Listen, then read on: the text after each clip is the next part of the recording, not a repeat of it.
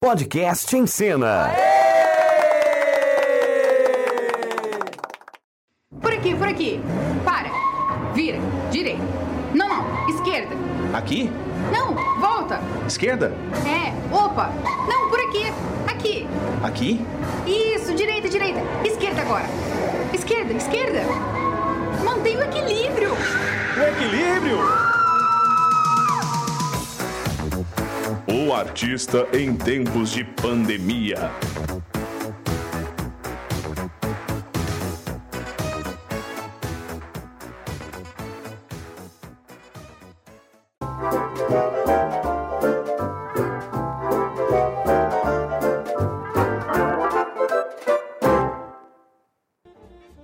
O podcast Em Cena tem a intenção de debater a existência artística, discutir técnicas e pesquisas que permeiam o universo da arte com outros artistas. Esse podcast surge da necessidade da artista e locutora Luana Carvalho, que também atua como podcaster, em documentar, abrir diálogos e promover encontros, ainda que virtuais, sobre o atual cenário em que vivemos, levando a outros fazedores e amantes da arte as atuais narrativas para o fazer artístico, seja ela estética, social ou política, tomadas por ambos os participantes. Nesta temporada, em O Artista em Tempos de Pandemia, abordaremos assuntos urgentes que assolam muitos artistas e grupos. Também levantaremos as seguintes questões: como se reinventar no mundo em que vivemos hoje? O que esperar pós-pandemia? A arte será a mesma? Existem medidas sendo tomadas pelo poder público e nossos representantes? Quais? Esperamos, contudo, que você sinta-se acalentado e encontre uma luz, e a propague aos outros fazedores. E assim, mesmo que distantes, estaremos unidos.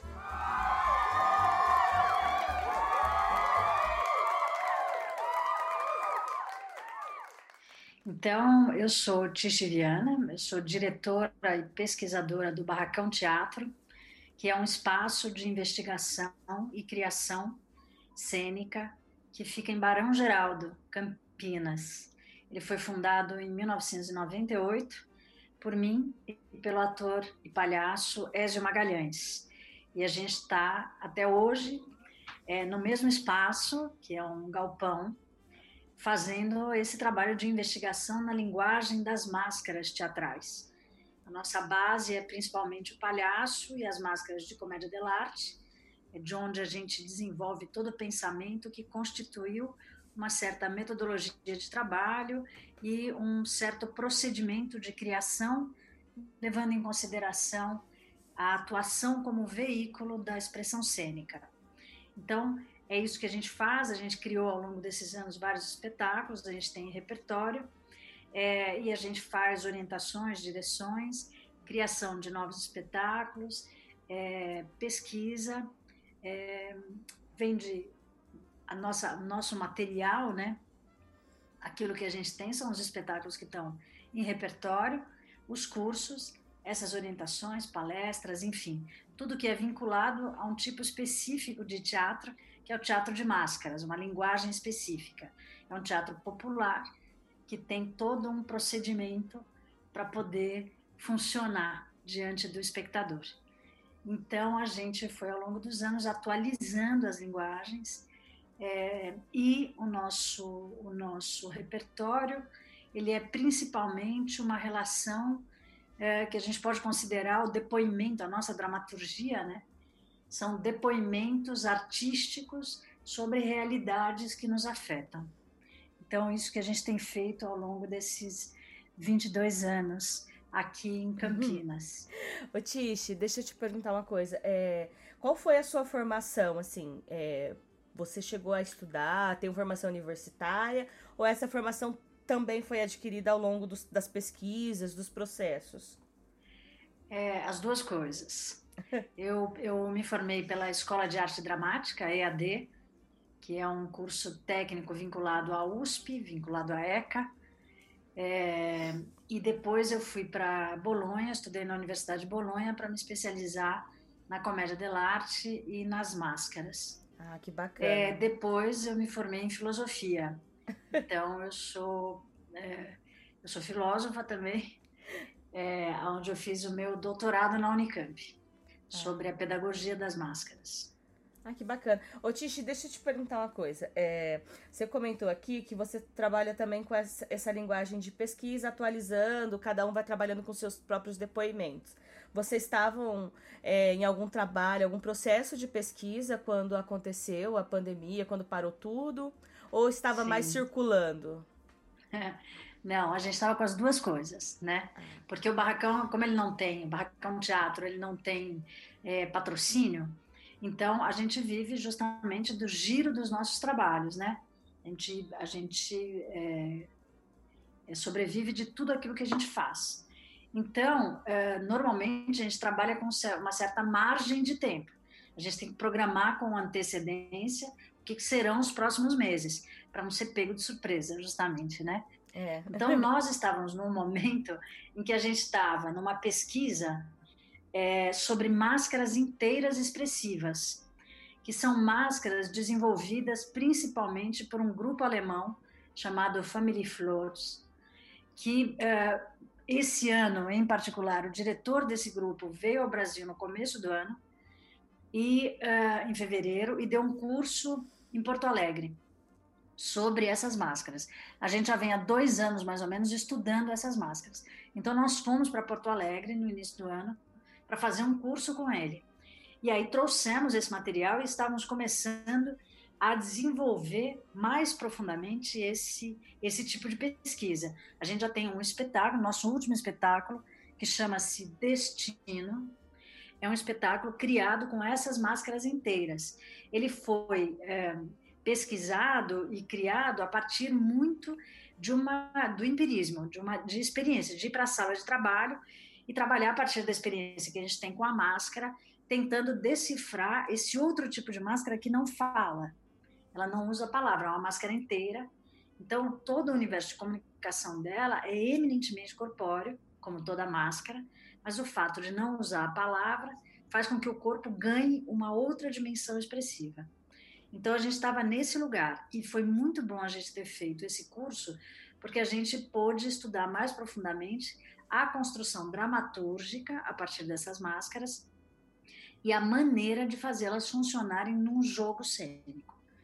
Então, nós estamos estudando isso. Paralelo a isso, a gente estava com vários espetáculos vendidos, né? contratos hum. fechados de apresentações, e todos esses trabalhos foram suspensos.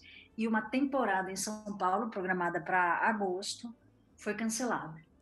Então, uh, todos os nossos trabalhos realmente é, não estão sendo realizados.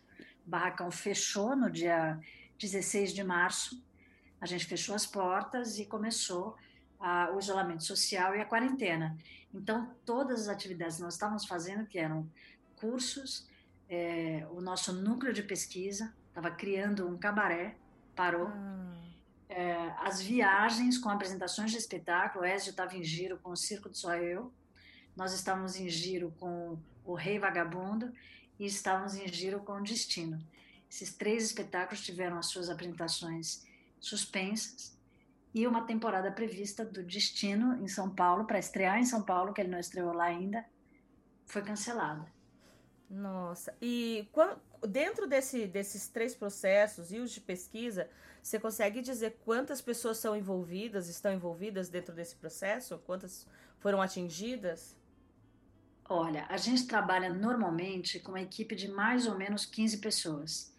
Quando a gente considera que nós temos atores e atrizes, produtoras, assistentes de produção, é, direção musical e músicos, essa equipe toda, ela se é, organiza sempre em torno de qualquer trabalho que a gente vai iniciar porque eminentemente são direção, atuação e produção é uma espécie de tripé, né, que vai trabalhar sempre junto de forma estruturante dentro dos trabalhos. Então, a gente está falando de mais ou menos 15 pessoas que foram diretamente tocadas é, a partir dessa, dessa suspensão de trabalhos. Nossa. É, dentro desses trabalhos que foram parados, tudo, tem é, to, algum deles que tem a possibilidade de retomar com ou tá recebendo alguma coisa tipo é, tava fechado a agenda com o SESC ou com uma coisa perdeu totalmente os lucros ou alguns teve algum respaldo? Não, não existe respaldo de lugar nenhum, porque todo mundo está no mesmo jeito, né? existe uma questão que eu acho que é muito importante, né, a gente ter noção, assim, do ponto de vista é, do empreendimento cultural, vamos chamar assim. Uhum.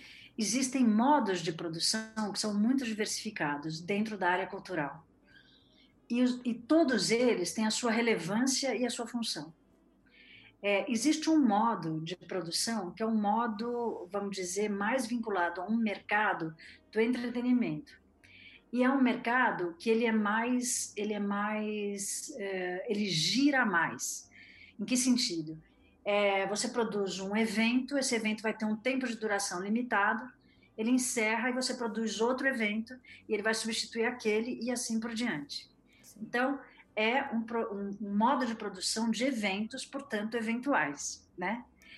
Existe um outro modo de produção que a gente chama de continuidade, que normalmente é vinculado a grupos, que de uma certa maneira estabelece uma relação de trabalho cooperativada, e essa cooperação é remunerada, tem todo um vínculo de trabalho, só que depende dos projetos que se desenvolvem. E esses projetos têm uma duração. Então, por exemplo, o barracão está inserido dentro desse campo. Aí o que, que acontece? A gente trabalha por projeto. Todas as pessoas que estão vinculadas, essas 15 pessoas que eu estou dizendo, elas estão vinculadas a projetos. Esses projetos normalmente concorrem a editais públicos ou sobrevivem de fundos que a gente constitui a partir de trabalhos que a gente realizou com vendas, por exemplo. Você vendeu um espetáculo, uma temporada, então isso tudo faz um caixa e esse caixa vai estabelecendo relações de ganho para todas as pessoas que estão envolvidas. É uma relação mais horizontal, né? Então todas as pessoas, quando você pega o projeto, todo mundo decide, todo mundo estabelece como vai ser e assim é feito. Os grupos que trabalham, e a grande maioria das pessoas ligadas à cultura trabalham desta maneira não trabalham com grandes empresas. É difícil você ter um artista empregado, é. ou você ter uma, um fazedor de cultura empregado de uma empresa. Não existem empresas culturais. Né? Você tem é, é, empresas como o SESC, que são grandes contratadores, grandes contratadores, grandes responsáveis por uma circulação e por um giro de trabalhos, mais nesse modo que eu estou dizendo né, do que os grandes e gigantescos eventos, embora ele também faça isso. Mas ele é responsável pelo grande giro de trabalhos de maior continuidade. O SESC, por exemplo, está recebendo um corte cavernoso do governo federal. É e ele já anunciou que, se esse corte se mantiver, ele fecha mais de 200 unidades. Quando o SESC fecha essas unidades, ele é, interrompe uma cadeia de produção e de circulação, difusão, portanto, venda econômica, né? uma cadeia econômica é, imensa na área cultural, principalmente artística, é, de todas as áreas, todas as linguagens, música, espetáculo, dança, circo, hum. porque ele é um grande responsável é, por essa circulação, é, principalmente no estado de São Paulo, mas no país inteiro, né? Mas principalmente no estado de São Paulo, isso vai afetar de uma forma bem gigantesca essa cadeia. O que, que acontece? O SESC ele compra trabalhos. Então, nós tínhamos um contrato com o SESC que era uma temporada em São Paulo, por exemplo. Entendi. O que, que o SESC diz para a gente? Em princípio, a gente sabe, ele tem todo o interesse de que isso aconteça, mas ele não tem previsão, ele não sabe como será a retomada, porque nós temos ainda essa questão. Está é, tem... Tá todo mundo parado a hora que puder retomar, nós vamos ter que vencer uma questão psicológica, sociopsicológica, que é a questão da população se sentir confiante de poder estar de novo junto com todo mundo num ambiente fechado, por exemplo. Isso é verdade. Né? Estar com as pessoas de novo em aglomerações. Então, tudo isso leva um tempo para acontecer.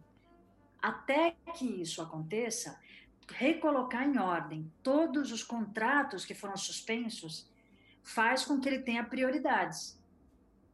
Né? É. Então, ele não sabe de que modo isso vai ser reorganizado. É muito provável que a gente só consiga falar disso a partir do ano que vem. Para grupos de arte ou de qualquer vínculo cultural, tá? Então, é, o que eu estava dizendo é que provavelmente, né, as pessoas levarão um tempo é, grande, que a gente não tem estimativa de quanto é esse tempo, para poder se sentir confiantes de estarem juntas outra vez em espaços como teatros, por exemplo, espaços mais fechados, de estarem em aglomerações. Então a gente não sabe que tempo é esse. Essa retomada vai ser lenta. E a outra coisa é que é, as pessoas que, que contrataram, que nos contrataram e contrataram vários outros grupos e trabalhos, é, vão, vão precisar de um tempo para poder reorganizar toda essa agenda que vai estabelecer prioridades. Então, a gente tem uma estimativa de que em 2020 nós estamos sem trabalho. Vai ser muito difícil a gente conseguir receber qualquer remuneração por esses trabalhos ainda esse ano. A gente espera que isso possa começar a acontecer no final do ano e que a gente possa fazer isso o ano que vem todo. Então, eu acho importante muitas das coisas que você falou para as pessoas que estão ouvindo entender que o artista ele não tem um outro respaldo, é, porque existe toda uma produção feita antes que você falou isso, que eu acho muito bacana a gente lembrar. Então, assim, que seja um período de três a oito, às vezes até um ano antes que você inicie essa produção, que quando retomar, se a gente retomar daqui um mês, você vai precisar de novamente mais de três a um ano para conseguir é, reagendar tudo aquilo e também para as pessoas começarem a aceitar toda essa questão da arte, né? Ah, a gente também. Agora eu tô sem dinheiro, então eu não vou ao teatro, eu não vou a isso. Então vai ter uma crise bem grande no nesse setor, né, da arte, você acredita? É isso? Exatamente. Olha, pra você ter uma ideia, esses trabalhos que nós estávamos fazendo até março, quando começou o isolamento social, Todos eles foram negociados no segundo semestre do ano passado. Então, a maioria deles foi, começou a ser negociada em setembro do ano passado. Foram fechadas no começo, é, no final do ano, é, de novembro do ano passado a janeiro desse ano. Foram fechados. Quer dizer, fechado significa ok, bateu os martelo, é isso mesmo, vai fazer dia tal porque é, como, como a gente trabalha assim por projeto, a gente tem uma agenda. Quando um contratante diz está fechado o trabalho, a gente bloqueia a agenda, que a gente chama. O que, que significa isso? Você reserva aquela data e naquele dia você não está disponível e o entorno também não. Não está disponível porque você já tem um trabalho para realizar. Então, quando a gente começa a bloquear a agenda, significa que os trabalhos estão fechados. Então, para bloquear a agenda em janeiro, essa negociação ela começou na metade do ano anterior, né? seis meses antes, mais ou menos. Aí você bloqueia a agenda e dá início aos trabalhos. Então, a gente bloqueou a agenda e a nossa agenda tinha bloqueios até é, setembro, até outubro que vai ser todo, tudo refeito, todinha vai ter que ser refeita, né? Todo esse trabalho, exatamente, né? Está suspenso, alguns já cancelados. Então, significa não vamos conseguir realizar. Negociações, por exemplo, estão canceladas. Né? Porque ao mesmo tempo que você está realizando, você está negociando tá. para os próximos meses. Toda a prospecção de então, trabalho está parado, não vai ter. Exatamente. Então, se a gente leva uma média de seis meses entre a primeira proposição e o fechamento de um contrato, né? Você imagina que tudo isso vai recomeçar a hora que a, a quarentena acabar, a hora que o isolamento for liberado, tudo isso vai começar, mas não vai começar só com você. Vai começar com todas as produções que ficaram em suspensão. Muitos grupos pequenos vão ser obrigados a parar por um bom tempo, ou talvez definitivamente, né? É, já estão parando, né? O que a gente tem conversado é que muitos grupos já estão parando, alguns já estão em fase de desespero total. É. E, uh, no nosso caso, nós temos um espaço. E esse espaço, que não é nosso, é um espaço que a gente aluga, né, onde a gente coloca todas as nossas coisas, onde a gente faz a apresentação, onde a gente tem um escritório de produção, onde a gente dá cursos, enfim, é como se fosse um teatro de bairro. Entendi. Né? Então, uh, esse lugar ele está fechado e ele tem custo. E não vai. Tem o aluguel, tem a água, tem a luz, que são taxas mínimas porque a gente não está usando, mas são taxas altas que a gente está pagando e tem algumas, alguns funcionários que a gente paga. E esses funcionários também não é, a gente não tem uma mega equipe, na verdade a gente tem um funcionário contratado, o restante são os artistas que se cotizam nos seus projetos. Todas essas pessoas não têm da onde tirar dinheiro. Né? Porque você não tem uma, não é como uma empresa que você tem um fluxo de caixa, que você tem, ela não funciona desse jeito. Uma empresa cooperativa, ela entra, o recurso que entra é um recurso que é distribuído para prestadores de serviço. Né? Então, essas relações, o que, que a gente está fazendo? Né? A gente está tentando, a gente está tá atuando em duas frentes, como o Barracão sempre atua.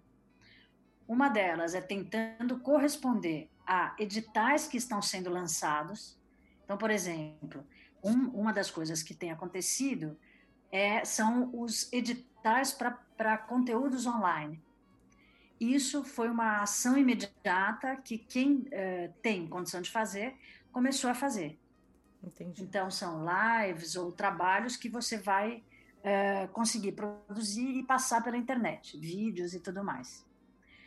Uh, o Barracão Teatro disponibilizou seus espetáculos pela internet como uma maneira, isso não tem, não tem ganho nenhum, né? ninguém paga a gente por isso, mas a gente entende como artista, a gente se pergunta, num momento como esse, em que a sociedade está vivendo essa pressão, e está vivendo, sem dúvida nenhuma, questões muito fortes do ponto de vista emocional, psicossocial, é, que faz com que a gente pense, você, enquanto artista, como é que você contribui para o mundo subjetivo do ser humano? E aí a gente diz, bom, a arte é essencial nesse momento. Hum em que os humores estão alterados, as relações humanas estão alteradas por um convívio forçado. É, então, tem uma série de subjetividades da vida que, nesse momento, precisam exatamente das, das produções subjetivas dela, né? Eu acho que você falou uma... E a arte... Desculpa. Oi, pois não. Não, é que você falou uma palavra que eu achei fantástica e eu até tava um embate esses dias sobre isso, que é a questão de ser essencial. É, eu não sei se você chegou a ver algumas, deve ter visto provavelmente, muitas postagens, tipo, agora ficou o que é essencial, tipo, a medicina, a polícia, e, e eu me questionava assim, de achar um absurdo as pessoas falarem que é essencial, provavelmente, talvez, da, assistindo televisão nesse momento, ouvindo uma música, né? e, uhum. e não entender que para ela aquilo está sendo extremamente essencial, principalmente para quem não está no hospital. Porque para quem não está doente, o que está na maior, maior parte do tempo provocando uma sanidade mental é a arte. É a música, é, é, é, é os, os espetáculos que estão sendo disponibilizados, o filme. E muitas pessoas não entendem essa importância, né? Exato. Eu acho que tem dois pontos aí, né, que tocam a gente e seria muito importante que as pessoas pensassem um pouquinho sobre, sobre isso, né? Na medida em que uh, essa, essa condição que a gente está vivendo nos coloca em contato com a gente mesmo, é muito importante que a gente olhe para dentro e se pergunte, de fato, se a gente é só uma máquina de trabalho. Se viver significa só produzir e principalmente produzir para o outro enriquecer. Essa questão é uma, é uma, na minha opinião, uma subversão do pensamento, né?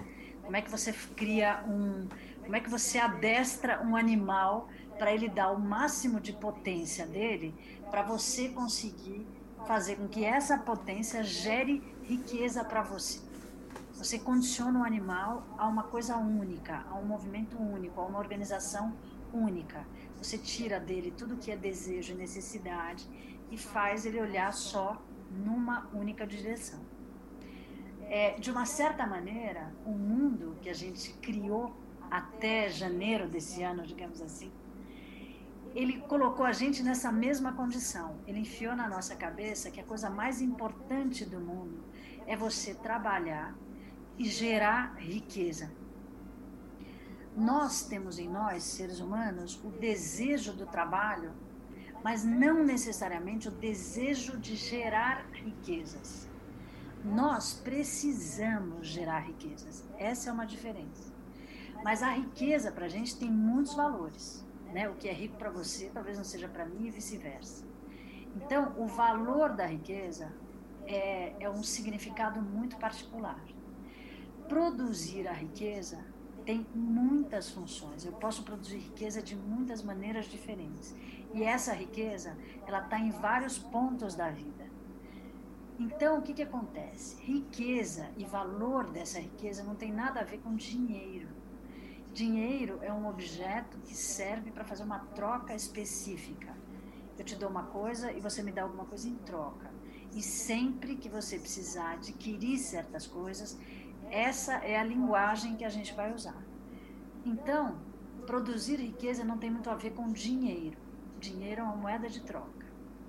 Quando a gente precisa trocar valores, a gente vai lá e faz esse câmbio. Mas tem uma outra coisa que está dentro de um mundo que é invisível, tão invisível quanto esse vírus.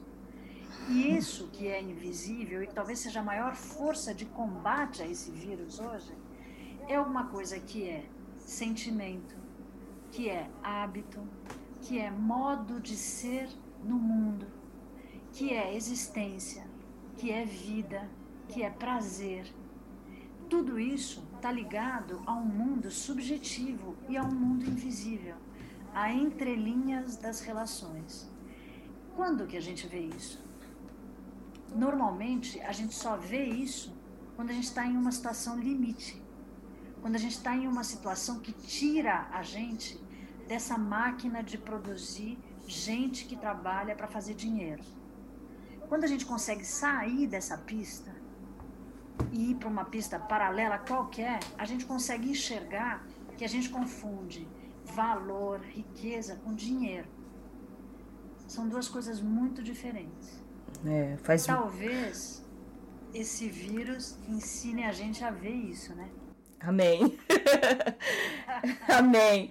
Ô Tish, e acho que quando a gente conversou antes, você me falou sobre algumas ações políticas que você já vinha em uma frente é, que talvez se tivesse sido já debatida, estaria fazendo diferença nesse momento. Você pode falar um pouquinho sobre isso? Tá. Então, a, a outra frente né, que o Barracão também é, trabalha é, são as políticas públicas, é a luta pela constituição de políticas públicas para a cultura. E a gente integra um movimento que já existe há bastante tempo, desde 2009, é, que teve início em 2006 as primeiras discussões, mas ele se efetivou mesmo a partir de 2009, que é o Fórum do Litoral Interior e Grande São Paulo.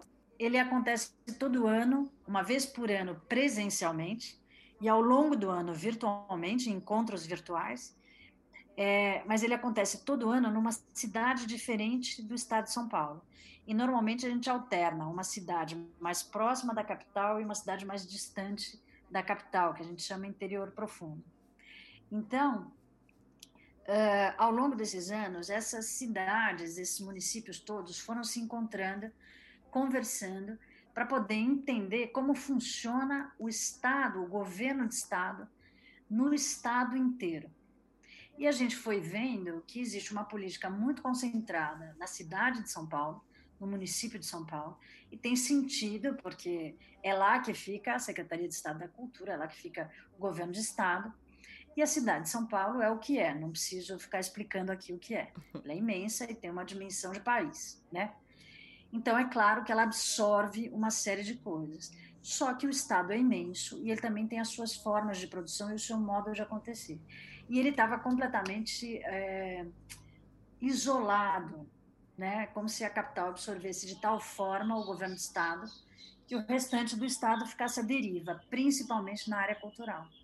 Então, a gente começou a se organizar. E se organizando, a gente foi conquistando muitas coisas.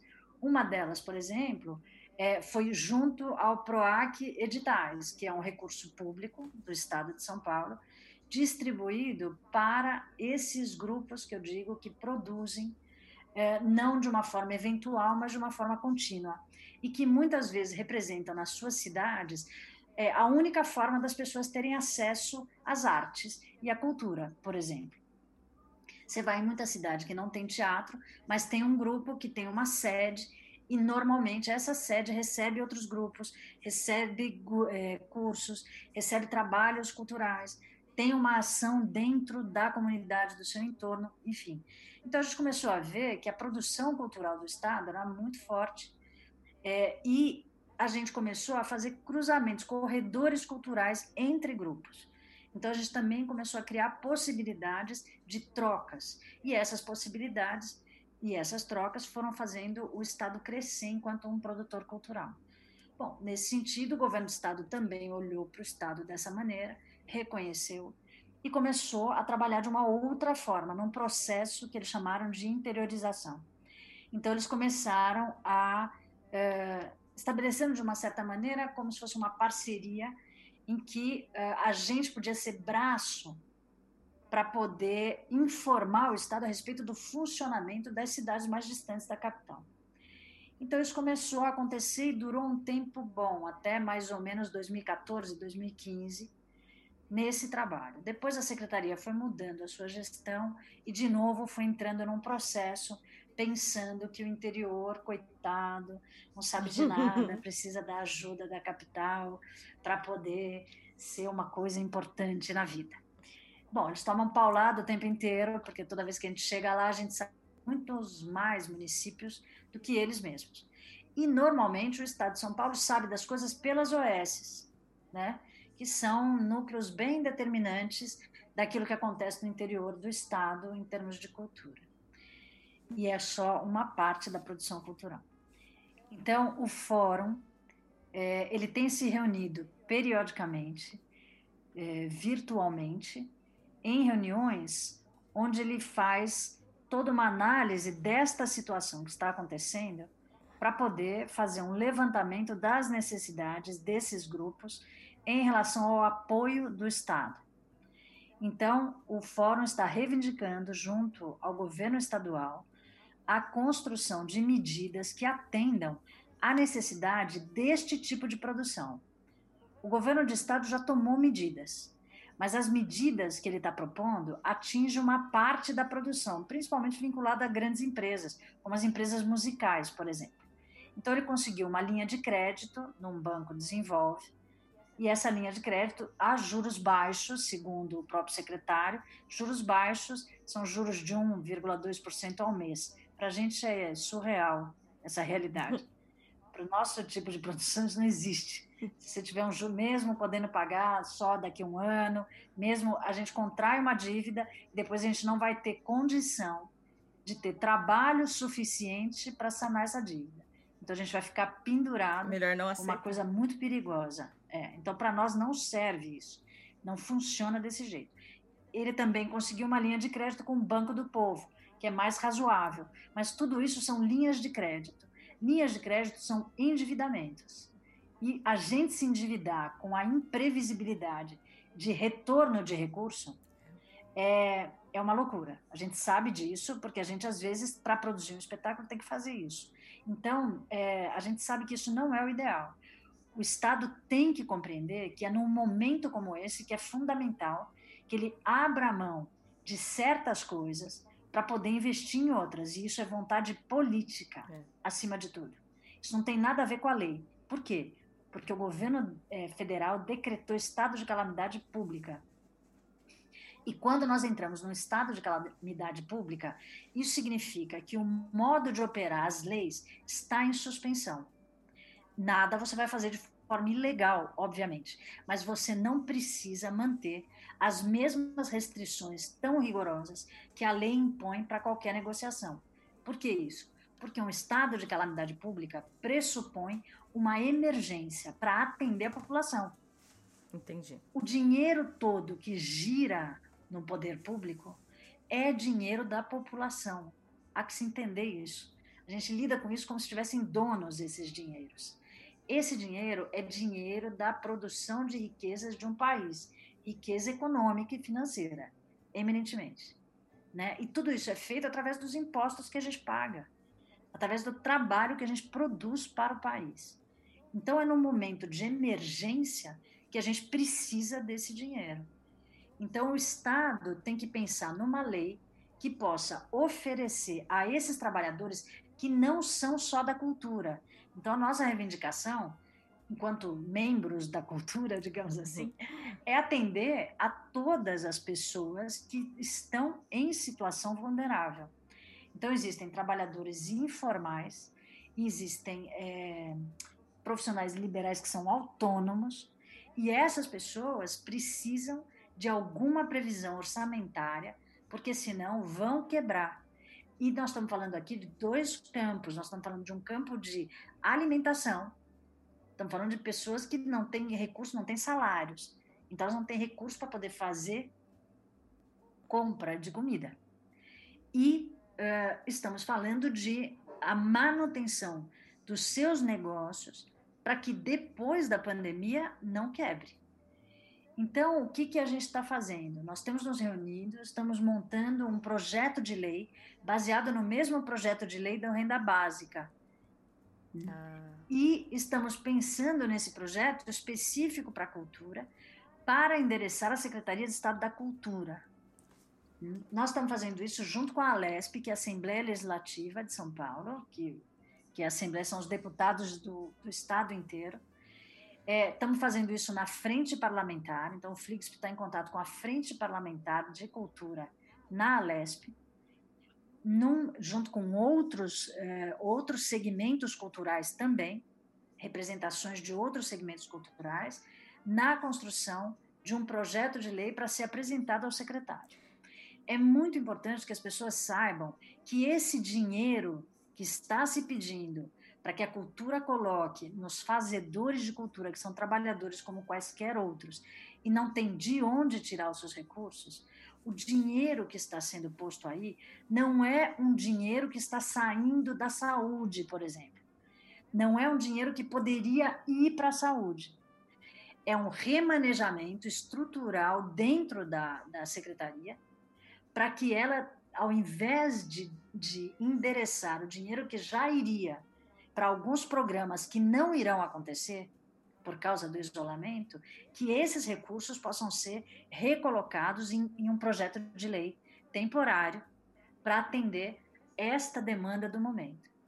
E como que. Então é como se a gente. É, como que quem está em casa, quem está acompanhando, é, existe alguma forma de apoiar esse movimento, de acompanhar? Tem alguma rede, é, alguma página na internet? Como que as pessoas se informam?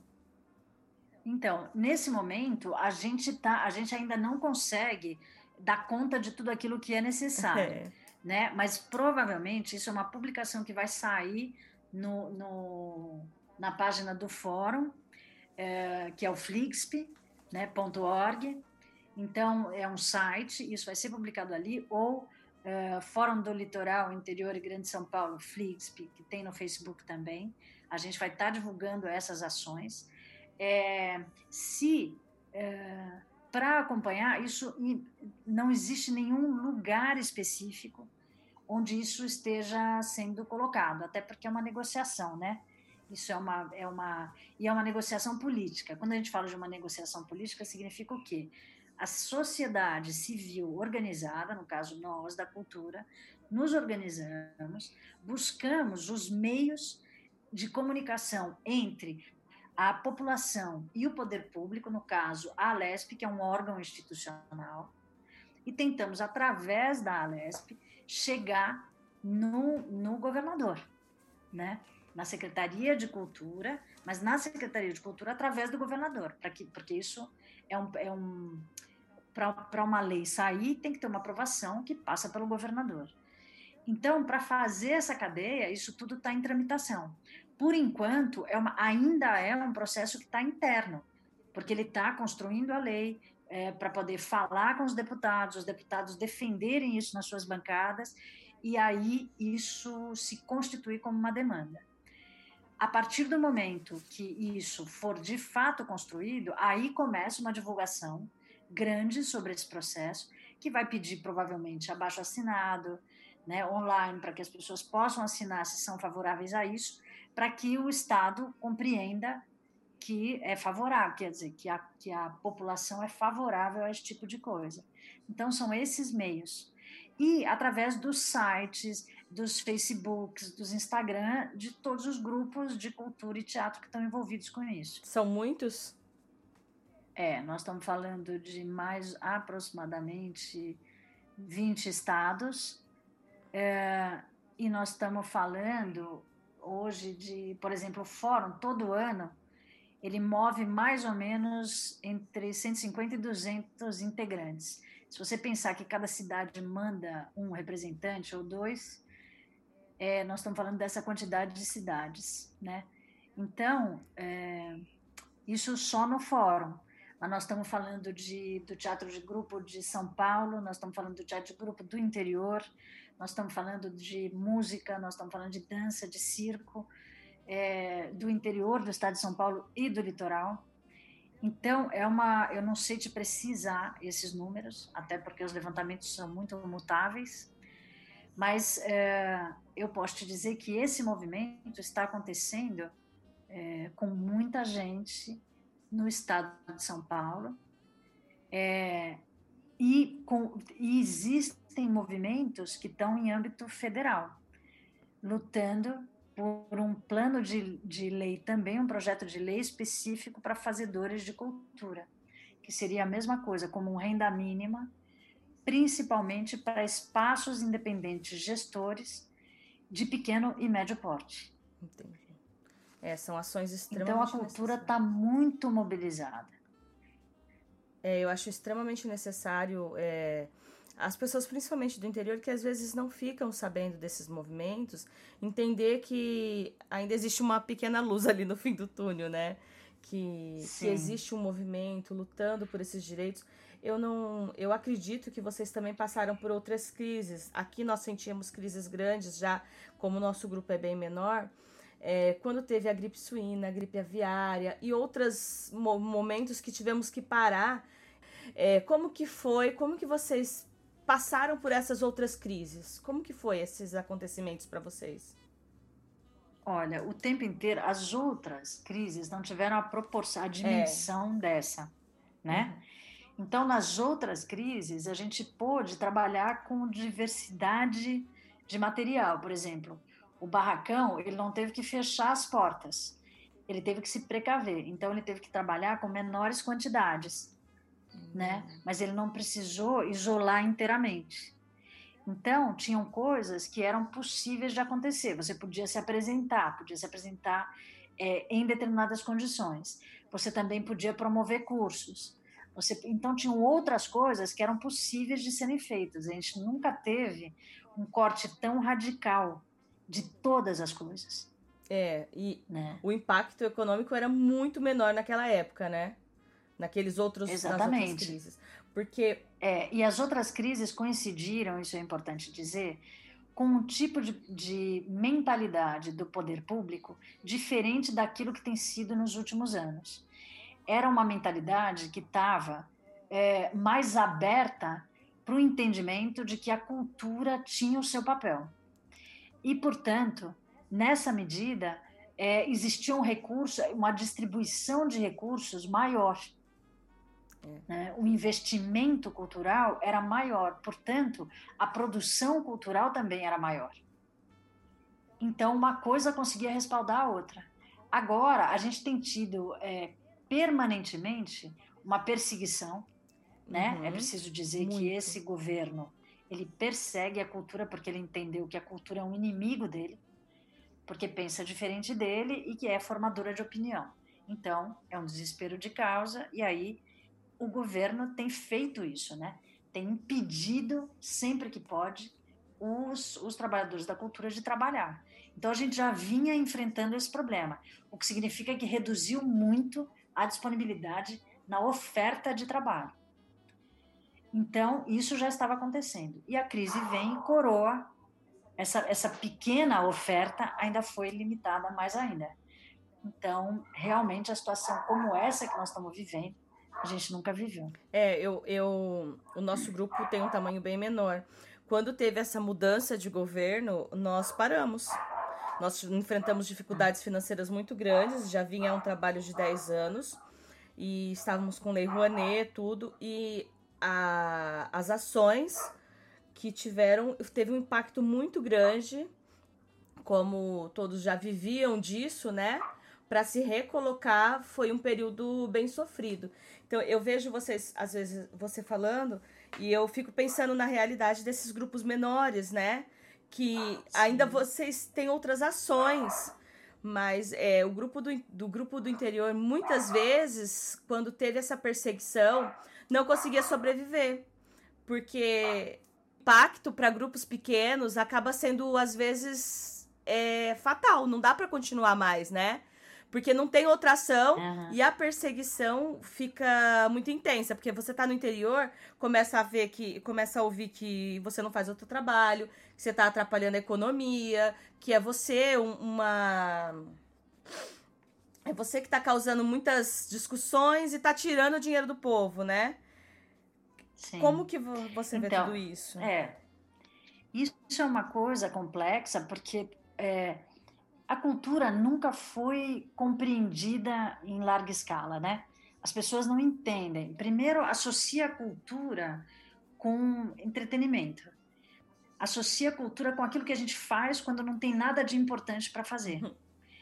E é muito louco a gente pensar isso, porque o ser humano é cultura. Não tem como você destruir a cultura sem destruir em si a humanidade. Né? Nós somos cultura.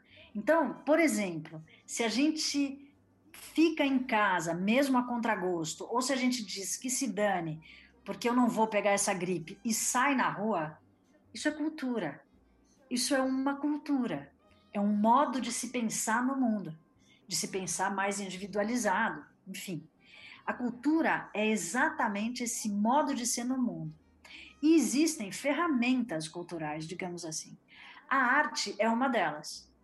Quando as pessoas pensam na arte, elas se associam imediatamente à televisão, porque talvez seja o veículo que entra mais diretamente. E aí acham que todo artista e todo produtor artístico tem a ver ou com a Rede Globo, ou com os atores e atrizes que estão lá na Rede Globo, ou com os cantores que fazem é, os programas de música na televisão, ou tem a ver com os Big Brother da vida, é, isso é um veículo, é um tipo, é uma linguagem. Então, é, a tendência das pessoas é achar sempre que o artista é uma celebridade. Né? Veja que colou muito esse discurso negativista do governo federal, dizendo que artista fica mamando na, na teta do governo. no poder público. É. Entendeu? Quer dizer, é, já é estranho isso ouvir de alguém que viveu anos no Congresso nacional sem fazer nada, certo? É. Numa aposentadoria que somos nós que pagamos. Enfim. Mas, é, sem entrar nesse mérito, vamos pensar só a questão da produção cultural.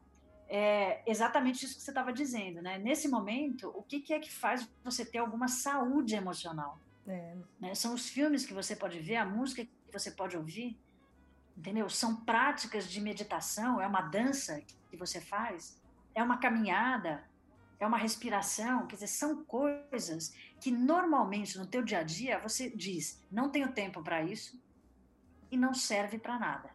É. Né? Então, quer dizer, é uma questão de valor, é o valor que você atribui a isso na tua vida. Como isso saiu do nosso cotidiano, as escolas, ninguém mais fala de arte, por exemplo, ou da importância né? De você uhum. entrar num museu, por exemplo, e olhar a tua história, né? Ou você ver de como foi o mundo. E a curiosidade ser uma coisa que fica o tempo inteiro é, sendo abafada, porque não é muito bom ser curioso, porque sendo curioso você pode descobrir coisas que ninguém quer que você descubra. e você tira as coisas da tranquilidade, né? Todo curioso deixa a gente intranquilo. Nossa. Tá certo? Tá e a gente fica sempre buscando, né? Colocar tudo numa caixinha, porque aí você põe a tampa e tá sob controle. Quer dizer, como o mundo caminha nessa direção, é claro que a arte, que é por princípio alguma coisa que desestabiliza, e ela desestabiliza não porque é ruim. Desestabilizar não é uma coisa ruim, desestabilizar é o que te faz caminhar, né, inclusive. Se você tivesse em equilíbrio permanente, você não saía do lugar, você não conseguia dar um passo. Né? É. Para dar um passo adiante, você precisa desequilibrar, você precisa sair do equilíbrio. Né? Então, a arte é aquilo que tira você, de alguma forma, é uma ferramenta para tirar você de um equilíbrio. Mas um equilíbrio que não faz você crescer. É. Então, a arte te ajuda a crescer. A gente acha que não, a gente acha que a única coisa que faz a gente crescer é ter dinheiro no bolso. Mas se a gente parar nesse momento e perguntar: dinheiro para quê? É. Para comprar o quê? O quê? Se eu tivesse aqui, se eu tivesse todo o dinheiro do mundo, nesse momento, na minha mão, que, que eu poderia fazer com ele? Não, grandes pessoas, pessoas com muito dinheiro estão morrendo do mesmo jeito que quem não tem. Não, tá complicado no momento. E não, não tem tá, para onde ir. Tem. Entendeu? Você não tem para onde ir. Você não tem o que fazer, você tem que ficar aí onde você está. Então, isso é muito incrível. E, e, a arte e a cultura pertencem a este universo. Né? Então, é, esse, essa é uma chavinha que a gente tem que virar na nossa cabeça. Até para inventar um mundo melhor do que esse, que tem provocado a potência dos vírus que nos matam. É. Né? Nós estamos gerando este mundo que nos destrói. É. Para inventar um mundo melhor do que esse, a gente precisa imaginar. Então, o que, que faz a gente se sentir livre num isolamento social? A imaginação. A tua capacidade de imaginar. Isso é o que vai te salvar. E quem exercita a imaginação como se ela fosse um músculo e treinasse todo dia um pouquinho, 10 minutos por dia, quem faz isso com a gente? Qualquer ação cultural. É. Qualquer coisa ligada à ação da cultura. As festas populares, as artes, é, os entretenimentos, encontros festivos, todas aquelas coisas que a gente diz que não serve para nada, que a gente só faz na hora que está desocupado. A gente devia se ocupar desses momentos. Nós seríamos pessoas melhores. É, eu tenho duas perguntas também que ficou martelando um pouco. Uma que você falou sobre a pesquisa das máscaras, que fala um pouco do seu depoimento. Você tem a, vocês têm a intenção de futuramente fazer algum trabalho que fale ou que, que linke as pessoas a esse momento que nós estamos vivendo? Nós já temos alguns trabalhos que estão sendo feitos e foram feitos nesses dias. Ah, que interessante. Um deles é uma série que a gente tem publicado que chama De Vírus para Vírus. Ah, que legal. É, eu disse a você que a gente trabalha, uma das nossas bases é o palhaço, né? E quem toca essa base é o ator Ézio Magalhães. É, ele criou uma, um, um, uma espécie de vírus palhaço. E esse vírus tem episódios que ele lança é, é, semanalmente, falando de vírus para vírus. Então, é uma maneira que o, o Barracão Teatro encontrou desse vírus fazer como se fosse uma convocatória de todos os vírus, né, de todos os parceiros vírus, coronavírus. E uh, esse, esse vírus é uma liderança que vai explicando para os seus parceiros como eles têm que atacar. Então, ele faz uma análise do ser humano nesse momento e vai colocando todas as questões que a gente tem levantado desse tipo. Por exemplo, é, sei lá, o vírus chama essa, essa assembleia de vírus e diz, companheiros, a, a questão está para nós, porque eles estão é, afrouxando, eles estão começando a sair de casa, nós estamos vencendo. Enfim, então, eles, ele, numa, num tom de brincadeira, ele vai falando de coisas que são pesadas. Né, que são difíceis para nós, mas um tom de brincadeira, não de tiração de sarro né? Mas do, da parte é, fina do humor, digamos assim. E como aquela parte que evoca a nossa inteligência. E como faz para assistir? Está em qual plataforma? Como está sendo disponibilizado? Então, nesse momento a gente soltou pelo Instagram do Barracão, do Barracão Teatro. Que é qual? Só pode só falar para o pessoal poder acessar. O Instagram é Barracão Teatro. Barracão Teatro, tá? Isso. É... Então tem dois episódios que já foram lançados. A gente está tá colocando o projeto no edital do Itaú, que acabou de lançar um edital que ele abriu na segunda-feira e fecha hoje, que é para conteúdos online, para a gente conseguir produzir outros, né? Produzir uma sequência maior. Isso é uma coisa que a gente está fazendo. Outra coisa é a gente está é, fazendo um trabalho com as máscaras online em que a gente filma determinadas ações dessa máscara, dessas máscaras, que são máscaras humanas, inteiras, sem palavra, e vai fazer uma pequena edição, como se a gente fizesse uma novelinha. Sim. Então, a gente vai fazer uma novela teatralizada, uma pequena novelinha teatralizada. São é uma minissérie, né? São poucos capítulos é, de histórias que são relacionadas à quarentena e ao isolamento. Então, a gente tem algumas máscaras de velhos, a gente tem máscaras de crianças. Então, a gente vai colocando situações cotidianas dessas máscaras em casa, vivendo essa condição. Então, provavelmente, o primeiro episódio é um episódio que vai girar em cima de algumas cartas. Então, pessoas, os mais velhos trocam cartas porque, é, como eles estão numa situação limite, isolados, e eles são o maior grupo de risco, talvez eles não tenham tempo para dizer as últimas coisas que eles gostariam de dizer. Ah, que lindo. E aí, então, eles vão fazer isso através de cartas. E essas cartas serão entregues por esse mesmo mensageiro iFood. Ah. Como os, os iFood estão estão trabalhando, então vai ter uma espécie de iMeet e, é, e vai ser o entregador de bicicletinha que vai pegar cartas e fazer essa troca. Enfim, nós estamos bolando projetos nesse sentido. Então, para nós, a gente olha para isso e diz: tá bom, se a vida nos deu essa fatalidade, vamos lidar com ela. Então, vamos entender como é que a gente teatraliza o audiovisual. Então, nós estamos pesquisando a possibilidade de teatralizar através do audiovisual. É. Né? Estamos estudando porque essa não é a nossa prática constante. E eu lembro de. A gente vai fazer isso. Você comentou Oi. comigo é, sobre essa, essa questão das pessoas também não se adaptarem só a isso, né? Lembrar que é uma outra forma de cultura, mas que o teatro ele precisa do público ali. Eu lembro Exato. da gente ter comentado isso antes, sim, né? Que é sim. é legal as pessoas. Isso é fundamental, claro. Isso é fundamental. A gente está fazendo uma coisa que é uma necessidade. Né? A gente precisa chegar no público de qualquer maneira. Então a gente está tentando fazer isso pelo audiovisual, porque agora a gente não pode se encontrar. Mas é fundamental ter presente que a experiência de estar vivo diante de, de um outro ser vivo é uma experiência exclusiva das artes cênicas. Né? Então, é, quando você vai para as artes visuais, você está criando uma outra experiência. Aqui, é, ou para o audiovisual, né? É, mais do que para as artes visuais, para o audiovisual você está criando uma outra experiência. Isso não é teatro, né? nem é audiovisual, mas vai ser alguma coisa que vai surgir desse encontro, que também pode ser uma coisa interessante. E o mundo caminha, né? Então ele está desinventando, ele está inventando tecnologias.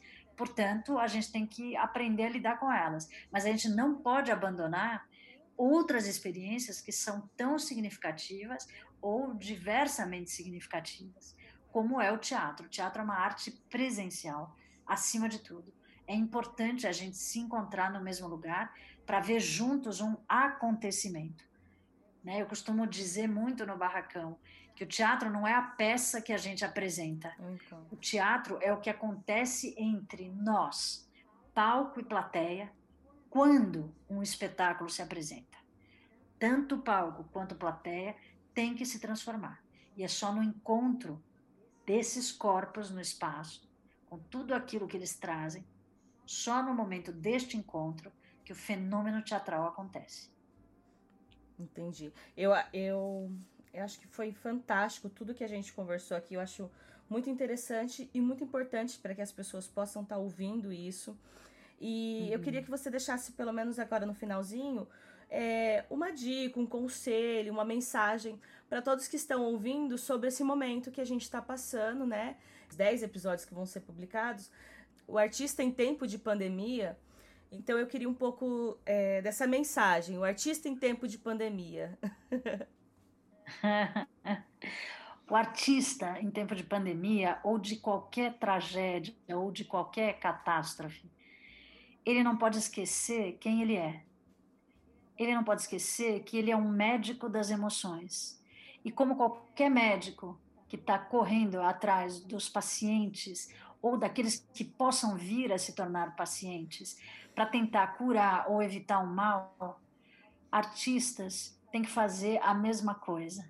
Os médicos não podem se dar o luxo de parar e pensar: nossa, o que, que a vida fez comigo? Olha, eu estava tão bem, eu ia tirar férias com a minha família, eu ia fazer isso ou aquilo, eu estava lá no meu consultório e agora eu estou aqui no meio dessa confusão tentando salvar pessoas. Ele não pode se dar o luxo de fazer isso. Ele tem que salvar pessoas. Ele vai se dedicar a salvar vidas.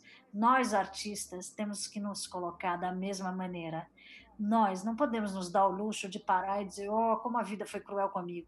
Oh, que coisa terrível ela está fazendo. Nossa, eu não estou podendo fazer o meu trabalho você tem que usar a sua imaginação e a sua maior ferramenta, que é a arte que você possui, para inventar modos de viver bem nesse período de isolamento e, através disso, chegar nas pessoas para que elas também possam compreender que vão conseguir viver bem e de forma potente nesta pandemia. Temos uma tarefa e temos que ser guerreiros. Uhum. Então, sejamos guerreiros da arte. Entendi. Otish, muito obrigado Oi. por tudo, por esse, pela, pelo seu carinho, pela sua, por você ter sido tão atenciosa. É... Imagina. E minha gratidão tá. aí por você ter sido tão atenciosa comigo. Imagina, imagina. Obrigada a você, parabéns pela iniciativa, acho ótimo isso.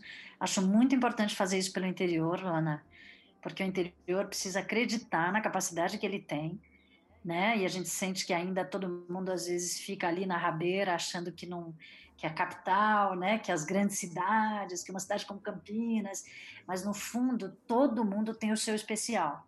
E o seu especial precisa vir à tona, e quando vem fica grande.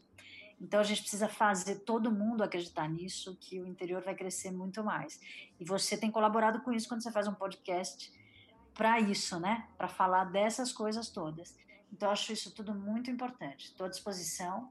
Acho muito legal falar do Fligsp, porque o Fligsp ele tem, ele tem reunido cada vez mais gente do interior e é importante ele ter essa representação, porque é essa força que faz a gente conseguir é, coisas que a gente já conseguiu, como 50% dos recursos virem para o interior, coisa que antes não acontecia, eram 20%. Né? E de ter gente do interior nas comissões de seleção de projetos.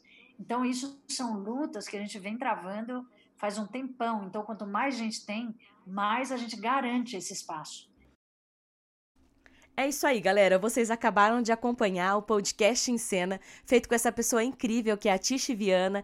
A Tish é lá do Barracão Teatro, como vocês já ouviram. Então não esquece de ir lá nas redes sociais, curtir, acompanhar o trabalho deles. É muito importante para nós artistas poder contar com vocês que estão acompanhando o nosso trabalho. E para quem ficou até o final, eu não posso deixar de dizer que é muito importante para mim que vocês deixem aí as estrelinhas, que não esqueçam de deixar um comentário, compartilhar esse podcast aí nas redes sociais, convida aí os amigos para estarem acompanhando essa temporada. É muito importante para mim que vocês façam tudo isso. Afinal, eu dependo muito de vocês para continuar por aqui. É claro que o podcast em cena pretende abordar outras questões que envolvem o mundo artístico, mas infelizmente estamos passando por um momento que não dá para negar. Mas também eu acredito que é em momentos como esse que a gente encontra as nossas forças, o nosso grupo, o nosso meio para se fortalecer, para sairmos de um momento como esse muito mais fortes. E tem muitas pessoas que eu preciso agradecer.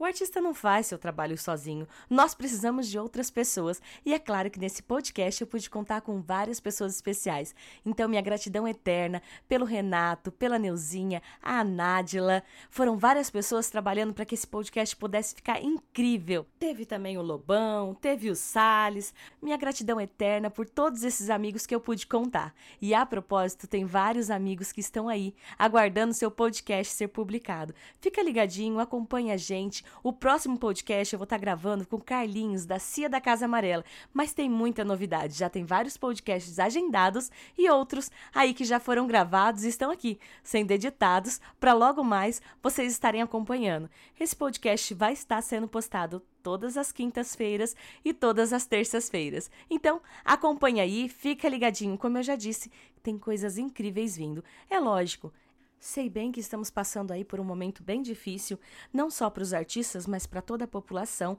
para o mundo inteiro. Mas eu não posso deixar de dizer que foi muito importante para mim esse podcast estar tá acontecendo. E é muito importante para mim poder contar com você que está aí do outro lado ouvindo. Então, Se você não compartilhar, a responsabilidade também é sua, se logo mais ter mais um artista passando fome. E se você tá afim de poder estar tá contribuindo com esse podcast, me procura no meu e-mail vemvento@gmail.com. Eu vou ficar muito feliz em saber que posso contar com mais alguém.